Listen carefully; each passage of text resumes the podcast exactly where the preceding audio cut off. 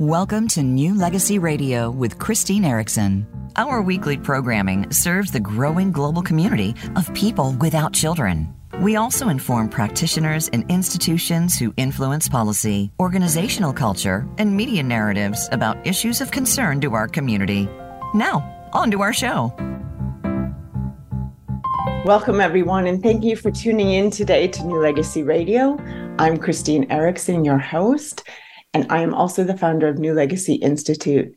The Institute was founded to focus on social equity and policy concerns related to the community of people without children.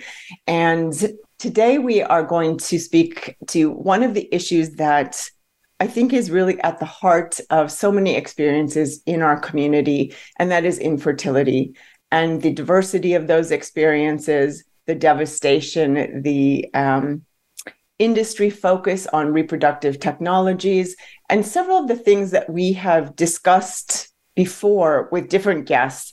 But today we're bringing it together in a really a way that I support from my heart um, in film. And we are so fortunate today to have Irina Vodar with us. Welcome, Irina. Thank you so much, Christine. It's my pleasure to be here.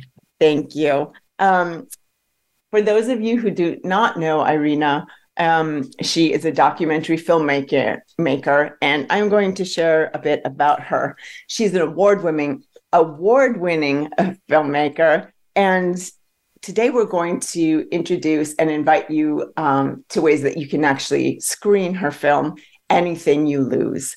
Um, Irina is also a graphic designer with 20 years experience in the film and broadcast graphics with ABC News. Her distinctions range from the 30th Daytime Emmy Award nomination for Outstanding Achievement in Main Title Design and the Telly Award, the International Monitor Award, the Ad and Design Promo for ITV Award, the George Foster Peabody Award, and Edward R. Murrow Awards that is quite a list of accomplishments. Disclaimers, disclaimers. um, as an indie filmmaker and a Women Make Movies and a New York Women in Film Collectives member, member, Irina wrote, produced, and directed two full length documentary films. And today, as I said, we are going to speak about the second one, which is currently going to be having its North American premiere um, in Los Angeles, California, this Saturday, October 7th. 7th. And if you are in the area, um, we will be giving you more details later as to how you can attend and how you can purchase your tickets. And also, for those of you who are not in the area, how you can attend virtually worldwide. And uh, we look forward to sharing more about that later. So, thank you, Irina. I know there are so many um, commendations that I could continue. Um, please do read her full bio on the site. It um, you have a fabulous background and bring so much insight, depth, and knowledge to not only this multifaceted art space that you live and breathe in, um, but also around infertility journeys and especially your own journey. Can you share a little bit about? Well, first of all, I'm curious what brought you to become a filmmaker in the first place, and then maybe a bit into what you know, what inspired you to do this film and to do something so closely focused on your own life that also impacts so many of us universally? Mm, thank you so much. So, how I became a filmmaker is a story of itself. I was okay. old and uh, I saw uh, the scene from the window um, of a man running across a rooftop with a gun and he ran across, stopped in the middle, pointed the gun to the right, to the left, and then directly at me. And that was the width of a courtyard. Um, and so I was shocked. You know, I kind of like slowly lowered myself beneath the windowsill wow. for safety. and uh, stayed like that until my parents came into my room and said, "What are you doing? Why are you hiding? And go, go play outside." So I went mm-hmm. outside, and this beautiful young woman came to me and she said, Hello, little girl. Did you see the film crew? And I was like, Oh, that was the film crew. And it stuck with me for the rest of my life. From that moment on, I realized that films have the power of changing reality. And that was something that I always wanted to do. So, moving forward. I'm recovering over here. I'm so glad I asked that question. Thank you for that. Wow. Sure. How powerful. What a powerful.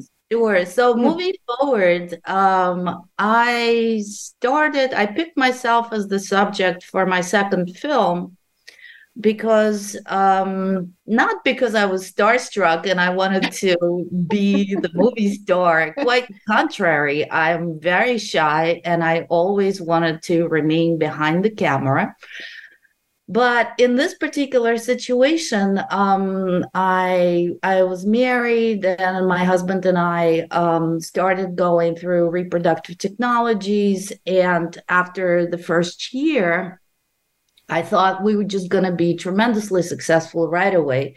But the fact is that after the first year i started feeling the the pull of the situation. And so um, questions of um, validity of the journey started coming to my mind. And so I needed to have some kind of auxiliary support to go through this experience. And in my case, I decided to take the camera and start filming to give myself an added strength. So essentially, while I was going through the reproductive treatments, my camera became a shield for me mm. so that everything that I was experiencing was hitting myself first, but it was also ricocheting off my camera lens. Yeah. And so it gave me this feeling that if it works, and of course, uh, my hope and dream was that it will be successful. But if not, at least I will have a record that I have really, really tried. And it would be a record that will stay with me forever and that was the really reason why why I picked up the camera and started filming. Wow, I have um, goosebumps as you're you're sharing that perspective, thinking of just the power of that word validity, and you said the validity of the journey. Um, I know so many who can resonate with that, and how that question permeates people without children's experiences, both in this space and beyond. Wow. Thank you for that. Yeah. And also, yeah. Go ahead. Sorry. So it's um, and it has been it has been quite difficult. I can say that um, I since this is my second film, my first one was quite successful. I had the premiere at the Berlin Film Festival, and it received awards, and it was screened internationally at 32 various film festivals and was mm-hmm. shown on television. So I was naively expecting that my second film will follow the same path. But um, throughout this journey, I have found out that topic has a lot to do with distribution. And in this particular case, the topic is so um, controversial and um, a form of a societal taboo. Mm-hmm. So that um, it added weight to process of completing the film finding people and organizations who could support it and uh, particularly releasing the film it has been extraordinary um, i can share a little story with you uh, when i had an early screening of the film in London in 2019 as part of Fertility Fest mm-hmm. initiative. And as it frequently goes, the programmers of the festival they tend to balance the program so that my film was showing in a in a theater and then at the same time, they had a birthday celebration of Louise Brown, who's the first IVF baby born in UK. And on the day of my London screening, she was turning 40 years old. So, mm-hmm. needless to say, all of the press, majority of people who were attending the festival, everybody went to her birthday celebration. Mm-hmm. And um, I had um, maybe 50 people in the audience. But those who came, I had a girlfriend with me who came to my premiere to support me. And she said that she had overheard somebody sitting behind her saying that they just found out about the screening on a pure accident at the last minute and how uh, how happy they were that they chose to come there not not to the celebration needless to say people have different journeys but to those um, who are still struggling with um, infertility and it is unresolved i think it's very important to see an expression of their own personal path reflected um, out in the world, you know, and uh, so that's that was really special.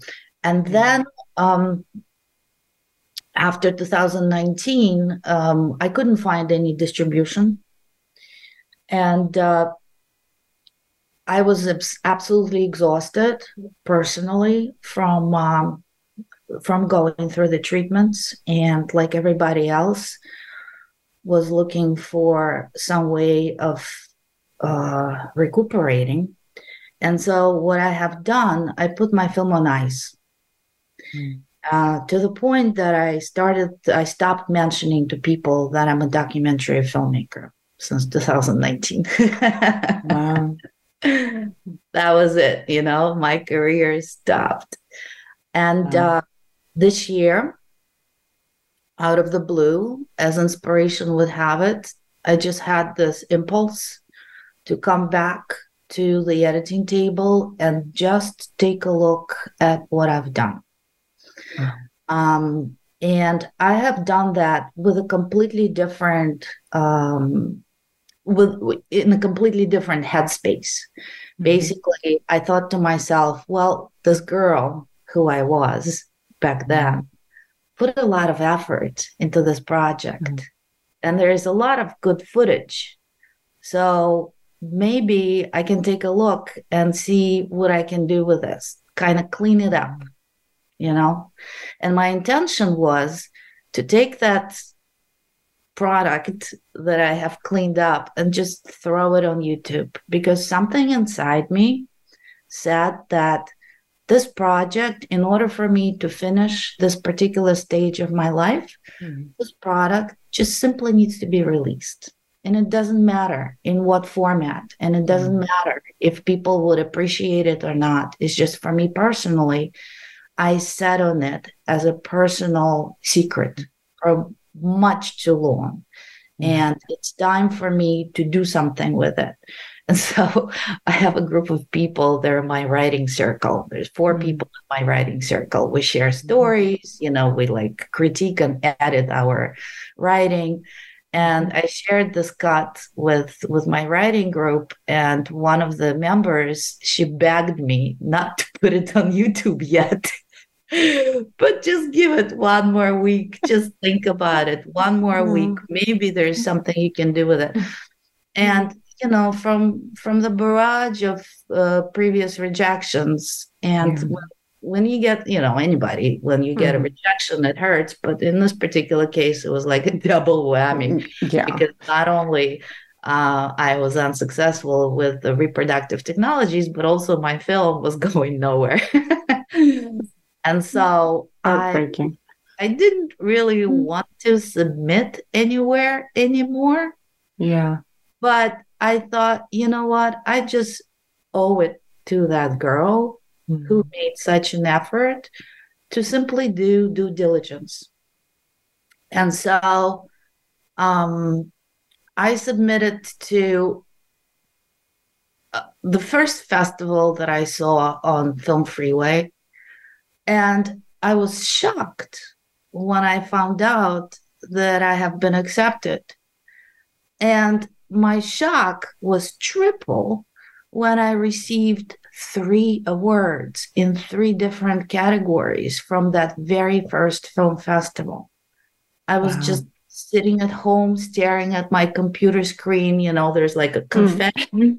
falling down the screen with the word congratulations. And I was wow. I was absolutely numb. Wow. Yeah. What a beautiful story. Thank you so much for sharing that mm. with us.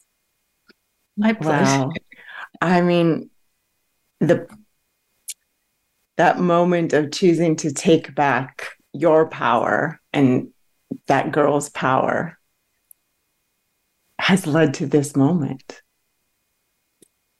of something in you that has been released that will impact, is impacting and touching so many people with similar experiences. And we know that there is, I mean, devastation upon devastation. I mean, and particularly in what you've just shared in your own life from not only that journey, but your career, your expression.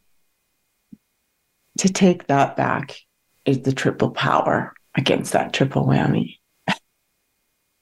we are so grateful that you did this and that you're here today to share share this with us.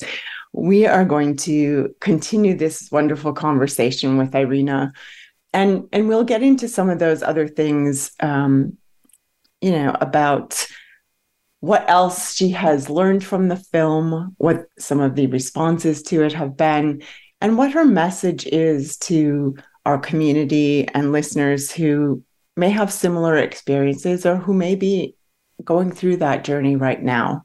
We're going to take a short back and we'll short break and we will be right back. Stay tuned. Thank you.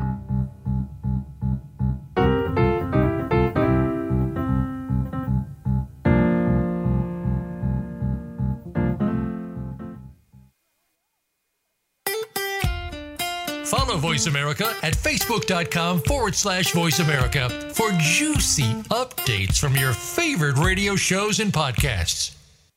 New Legacy Institute is committed to equitable and inclusive change to recognize the millions of people without children. We invite you to learn more about the Institute at newlegacyinstitute.com. Join us in creating meaningful and actionable change for our community today.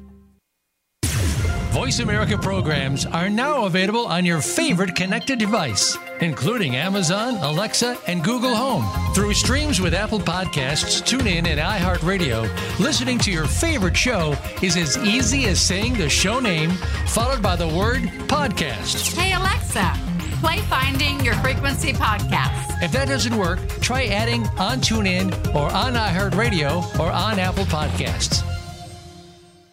New Legacy Radio is a social justice platform for people without children. Our weekly show airs globally and is supported by listeners and readers like you. Your contributions and sponsorship are a unique opportunity to support your community and for our allies, businesses, and organizations to recognize and include people without children. To make your contribution, please go to sponsornlr.com. We thank you for tuning in and look forward to sharing our platform with you. Have you become a member yet? Sign up now to become a member of Voice America. It's always free and easy. Plus, you get to take advantage of some great member benefits. Get unlimited access to millions of hours of on demand content across all of our channels. Keep track of your favorite episodes, shows, and hosts in your own customizable library. Find out what shows you might be interested in based on your favorites. Plus, you get insider access with our newsletter. Membership gives you more. Sign up at voiceamerica.com and click register at the top right. Streaming live. The leader in Internet talk radio. VoiceAmerica.com.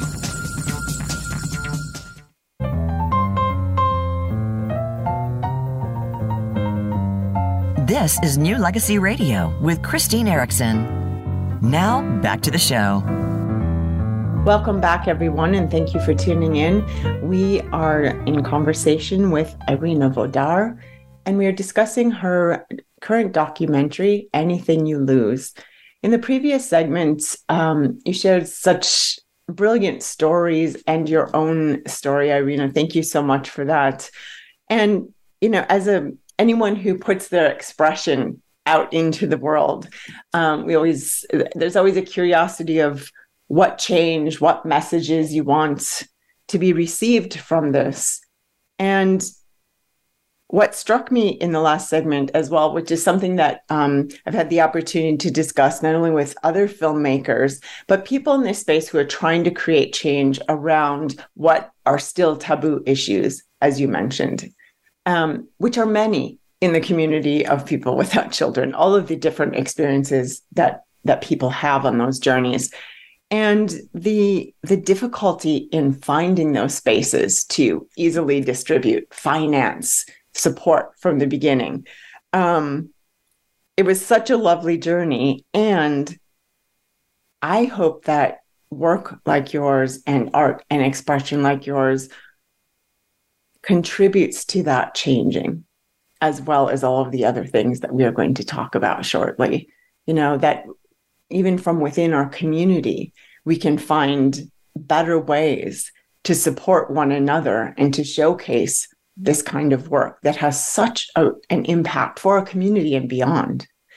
Um, so, with that, I would like to come back to this question of, you know, what change do you want to see in the world um, from your story, sharing your story, from the film's messaging?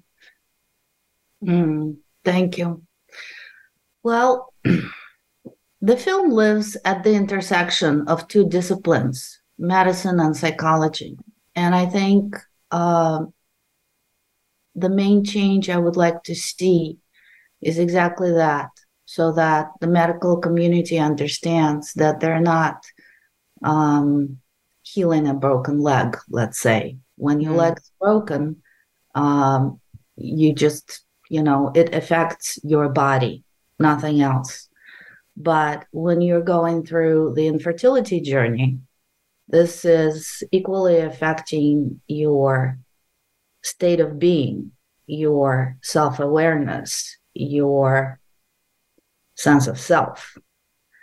And so it's such a vast question. Um, and I want to say everything. I know. Time. And I want to hear it all.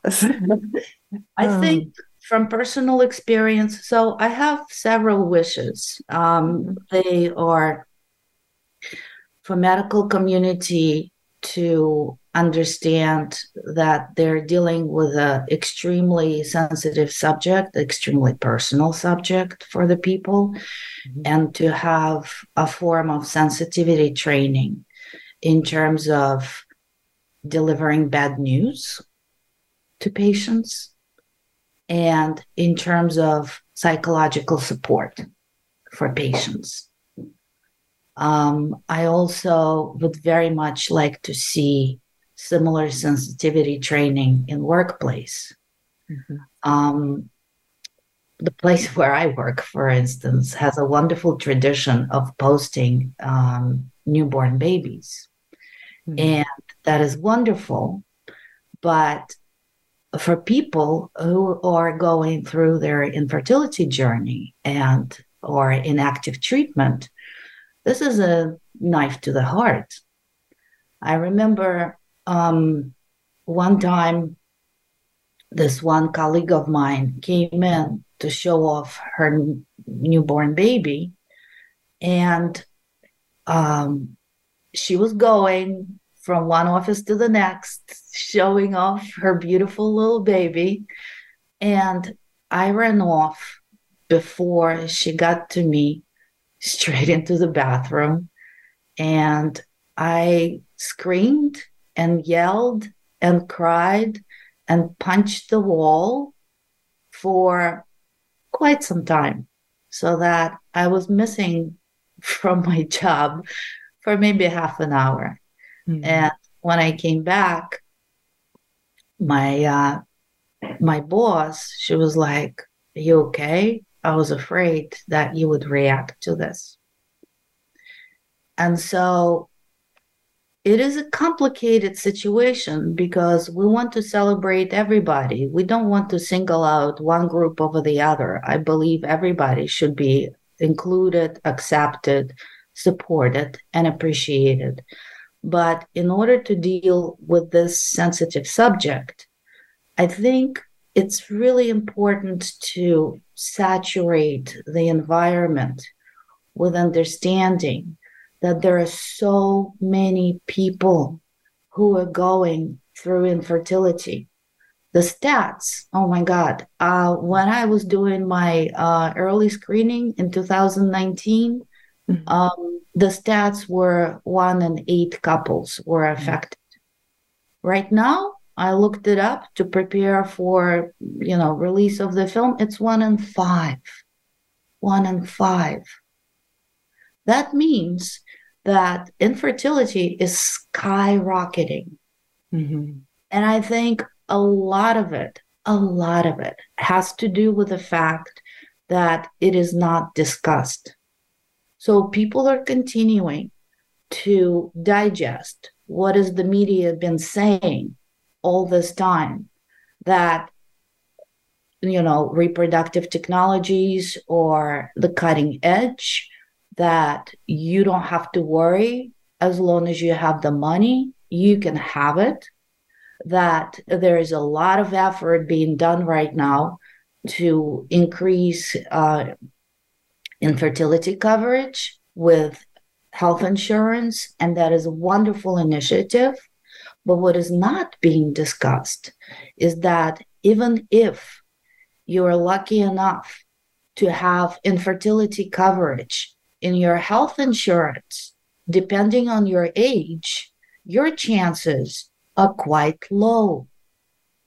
What is maddening for me, absolutely maddening, is that this is a story that's been in development for so long.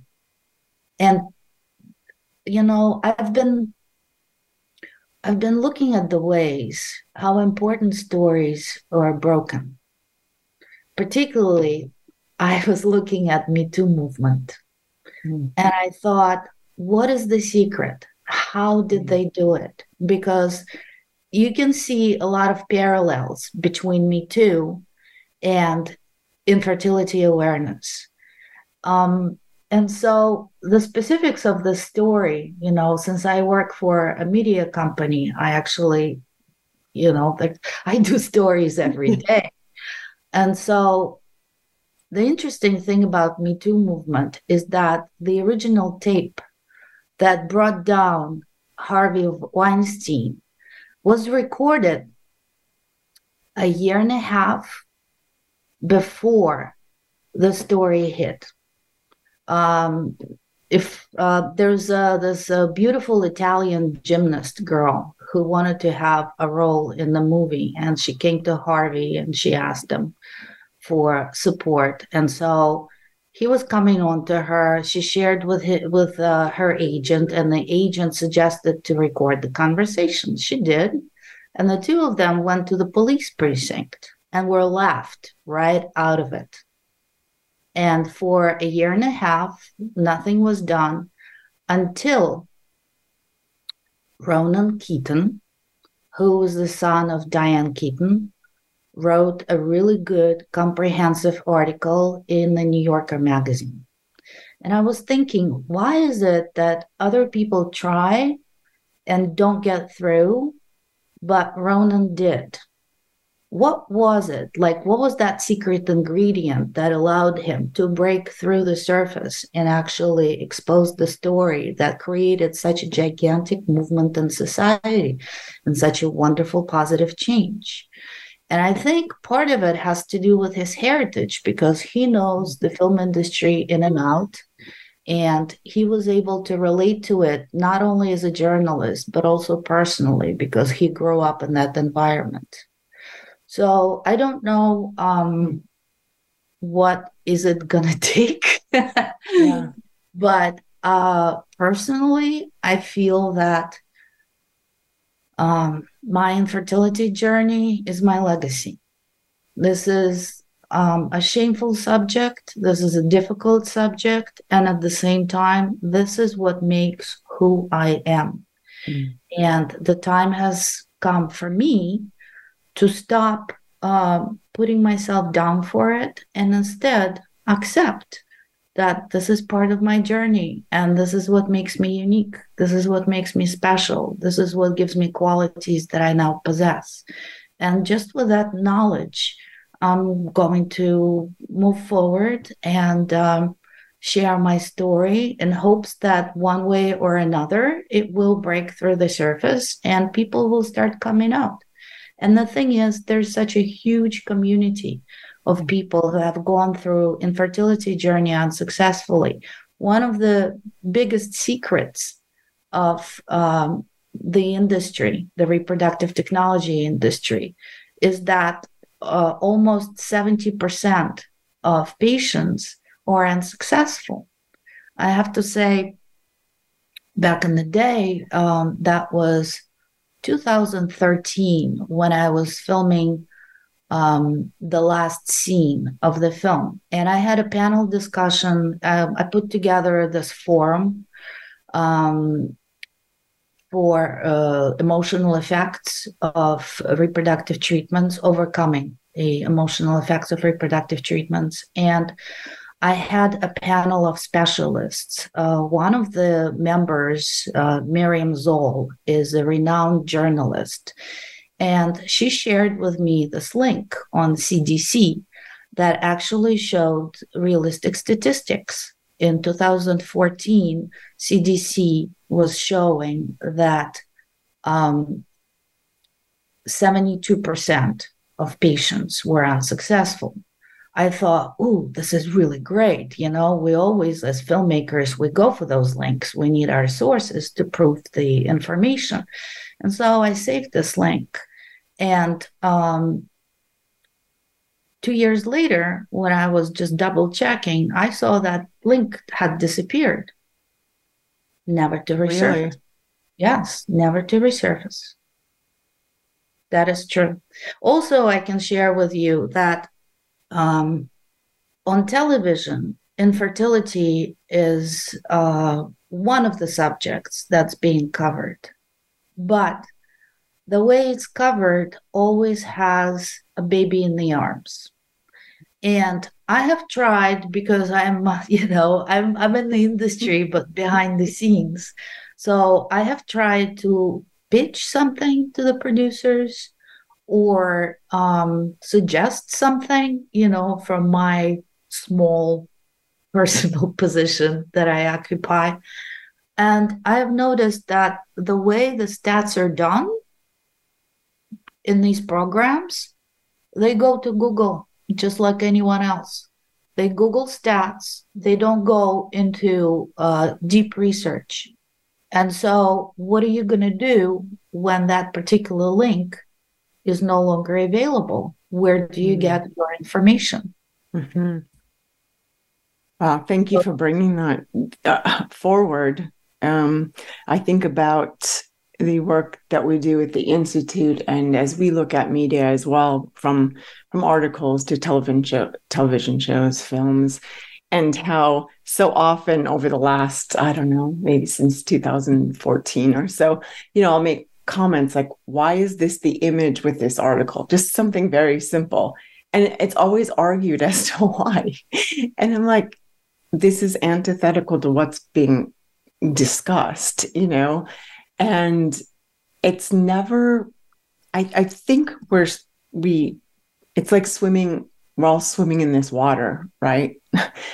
Of systemic pronatalism of personal pronatalism where sometimes I, I believe at this point in my conversations over the years that people really not only can they not see it they don't want to see it and I have asked this question in so many corners, exactly what you're talking about. And I think here I am speaking with you, a filmmaker working in media. And who else would I want to listen to influence this, right? In my organization or in. And we need to be listened to. We need a collective platform to be heard. There are so many individuals doing work within their places of work, etc. And that is part of the initiative for the institute is how do we bring this together, you know? And ha- and just as I was saying, how do we support films like yours and the work beyond the film? How do we do this more creatively and collectively to be heard around things like this? Because as you know, these are everyday incidents and interactions and influences put forth by the media, often without any related voice participating. The way people are, um, they think in logos. Logos is like um, an image slash um, a quote that takes a complex concept and puts it out as a one liner. Mm. Uh, for instance, adoption a beautiful option, mm. wombs for rent, miracle babies. And so, for us as a filmmakers, the task would be to bring in another logos in the mix that will allow instant recognition and understanding of the concept and the problem. I have been working on this diligently, and I would think that I have a little story to share. Um, I think my logos would be people think it's easy, all you need is money, and it's not. To illustrate the story, one night I was coming out of the building of the station, and uh, um, I see another woman coming out of the building, one of the producers on my show. And she has been editing um, a very difficult material. And so she needed to go outside and just catch some fresh air and to, you know, refocus her mind. And she sees me standing there and she's like, Hi, how are you? What's going on? And so I told her, Well, I made a movie. She had no idea that I was a filmmaker because, as you mm. remember, I just kept it very quiet. And so I told her about my film. I told her a little bit about the story. And she said, You know, 15 years ago, a friend of mine who was in the industry, who was in reproductive industry, said, you know, you are in the media. You should be able to do something about it. People think it's easy and it's not. Mm. And so it has been 15 years for that particular producer. And we're still not hearing that story and I tell you more, you know, I'm very, I'm feeling very like strong about my message. Like, you know, yes. if the story is within you, it needs to come out. Yes. So I have tried in various ways to like jump the levels and, yeah. You know, and introduce the story and hope that somebody is going to pick up and like maybe do a little, you know, do a little show or like a little mention or something. Mm-hmm. I got through to one executive producer back in the day when I was going to London. And I said, Look, I have this film. You can take a look at it. You can do a story about London, you know, and a little bit about the festival, maybe a little bit about the film. And he's like, Okay, let me see it.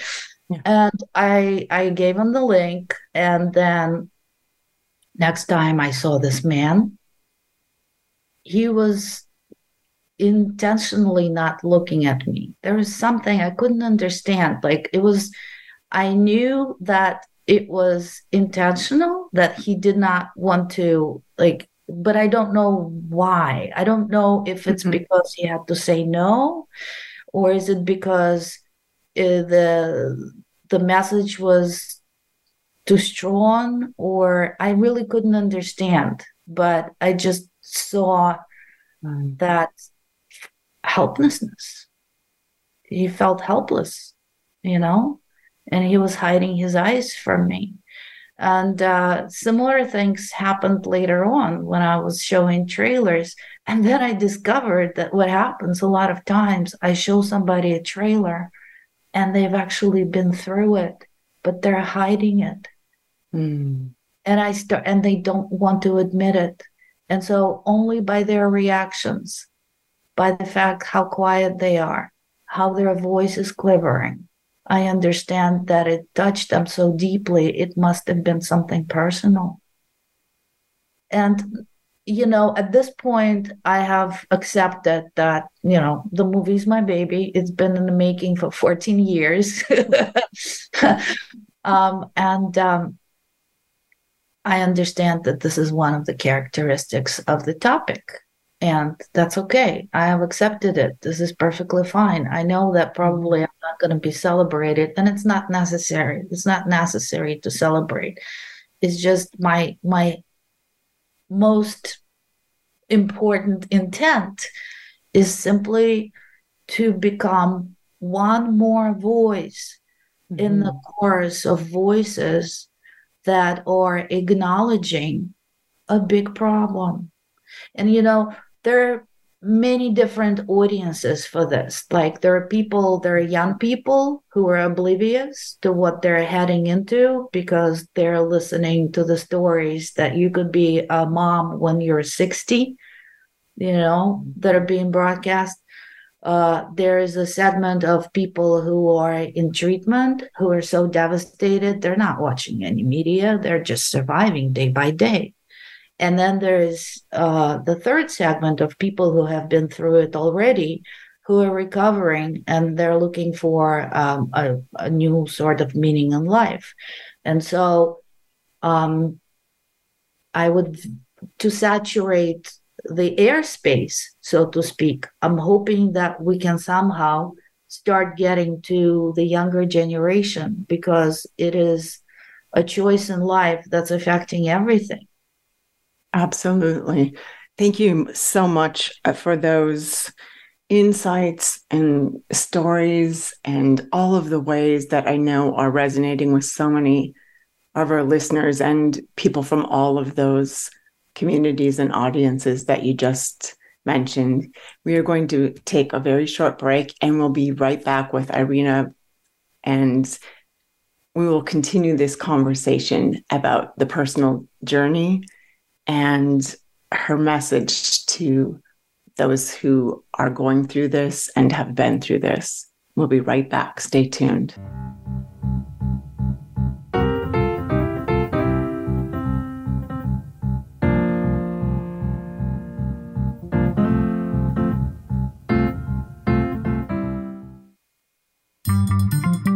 Voice America is on LinkedIn. Connect with us today.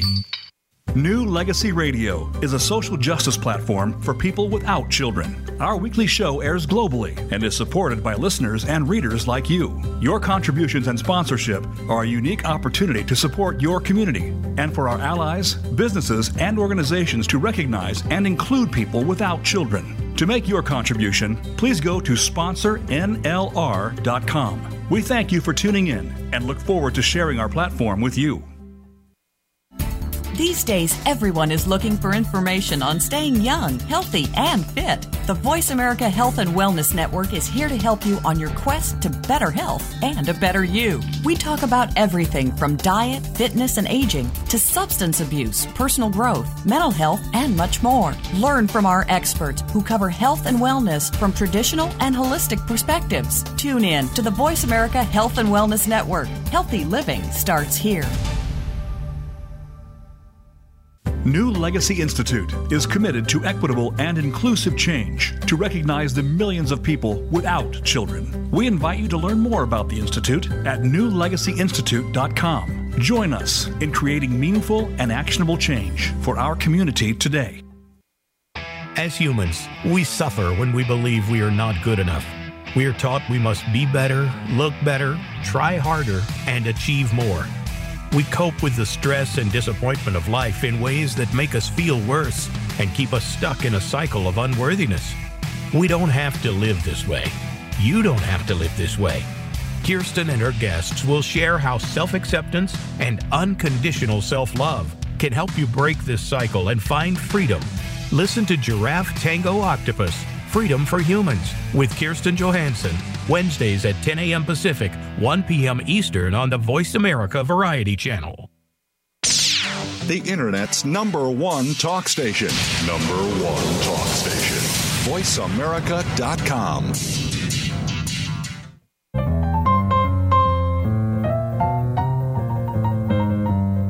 This is New Legacy Radio with Christine Erickson. Now, back to the show. Welcome back, everyone. Um, I hope you have stayed tuned throughout with this incredibly powerful conversation with Irina Vodar. Um, we are discussing the infertility journey and her new documentary film, Anything You Lose. And Irina has been so generous in sharing her brilliant insights and perspectives, not only from her own her own experience, but around the industry, and I think has such rich um, compassion and um, again, I'll just say generosity for anyone who has experienced this or who is unaware of what this experience might be.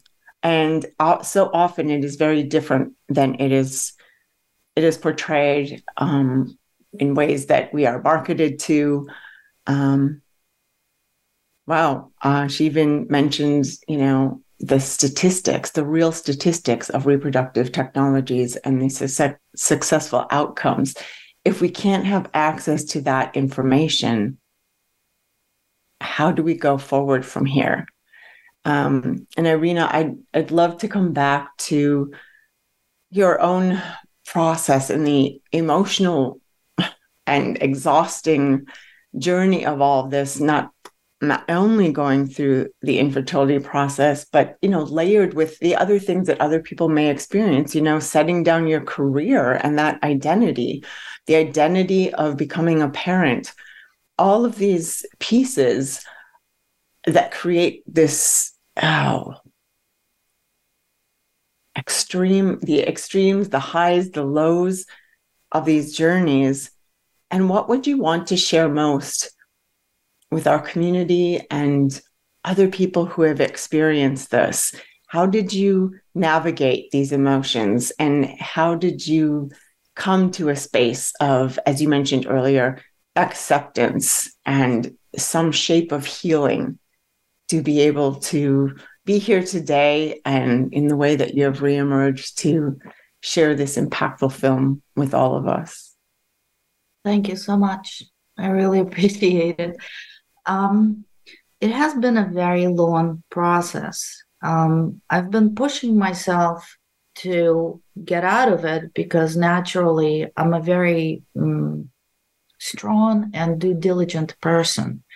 And I should say that infertility is the only experience in my life that put me to my knees. Mm. Um, I did not like being in this position. And so I've tried everything I could to get out of it quickly. But unfortunately, it doesn't work like that.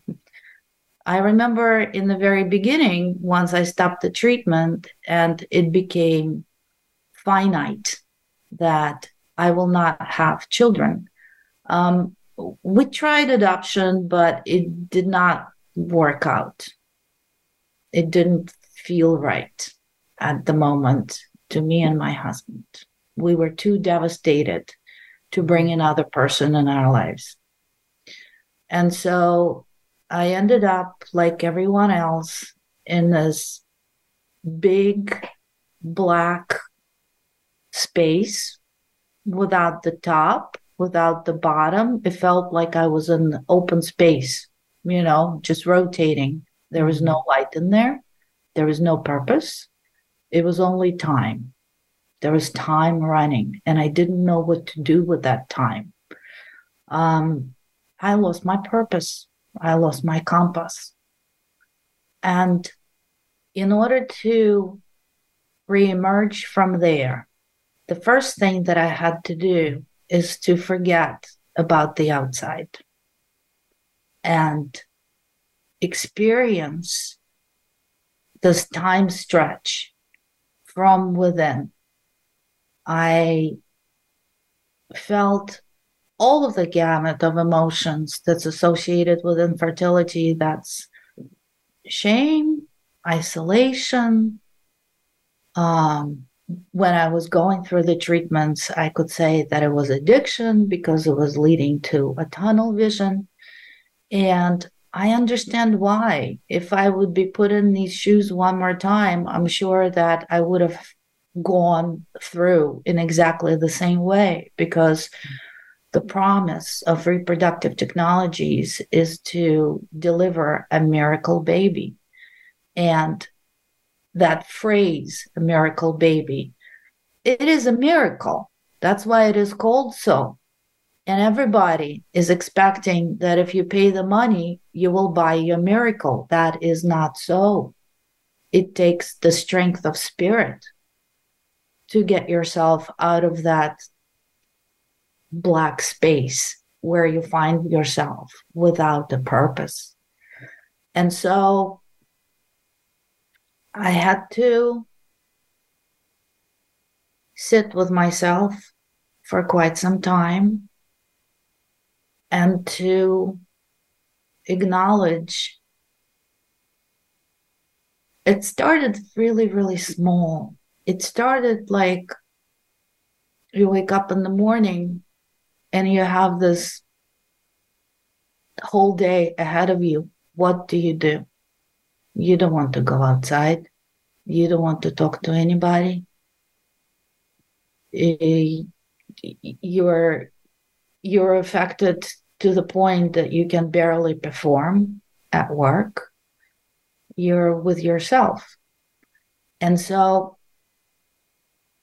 what I have discovered for myself is that you have to make friends with your negative emotions. It's not easy but it is a part of you. It's what you call the shadow self. Mm-hmm. There are four basic negative emotions. And if you know how to relate to them, they are your friends. Mm-hmm. There's uh, depression. And what depression does, it allows you to sit and think and say goodbye to what you were hoping will come through and did not happen. And when you feel debilitated, that is the time to say goodbye. When you're done with that, the next emotion comes to pass, and that is the worry. What do you do? The worry that you feel. I remember I used to have butterflies in my stomach all the time for most the tiniest little tasks i would come to work my hands would shake i could not remember my password i could not log in i had to write it down on a piece of paper. Mm-hmm. So when the worry strikes it is all of the questions coming in at once. What do you do? The third one is anxiety. Anxiety is fear. Fear tells you that you have to start acting when you have already found out what needs to be done. And the final one is anger. Anger tells you that you have been through, you have set the new environment, you already used to it, and now it's time to go to the next level. So these four emotions are your great friends when you understand what they're trying to communicate. Beautiful. Thank you so much for that, Irina. Um, and it's such a shame we're out of time. I can speak to you for so long um, and so appreciate what you have offered here today for all of us, and particularly those in our community who have experienced this. Um, please uh, follow anything you lose on Instagram and look at the website and our socials, and we will give you more information about the upcoming premiere and please, please support the premiere. Attend in LA or purchase your virtual ticket today. Okay. Until next time, thank you so much. Bye bye. Thank you. Thank you. It's been a pleasure. Yeah.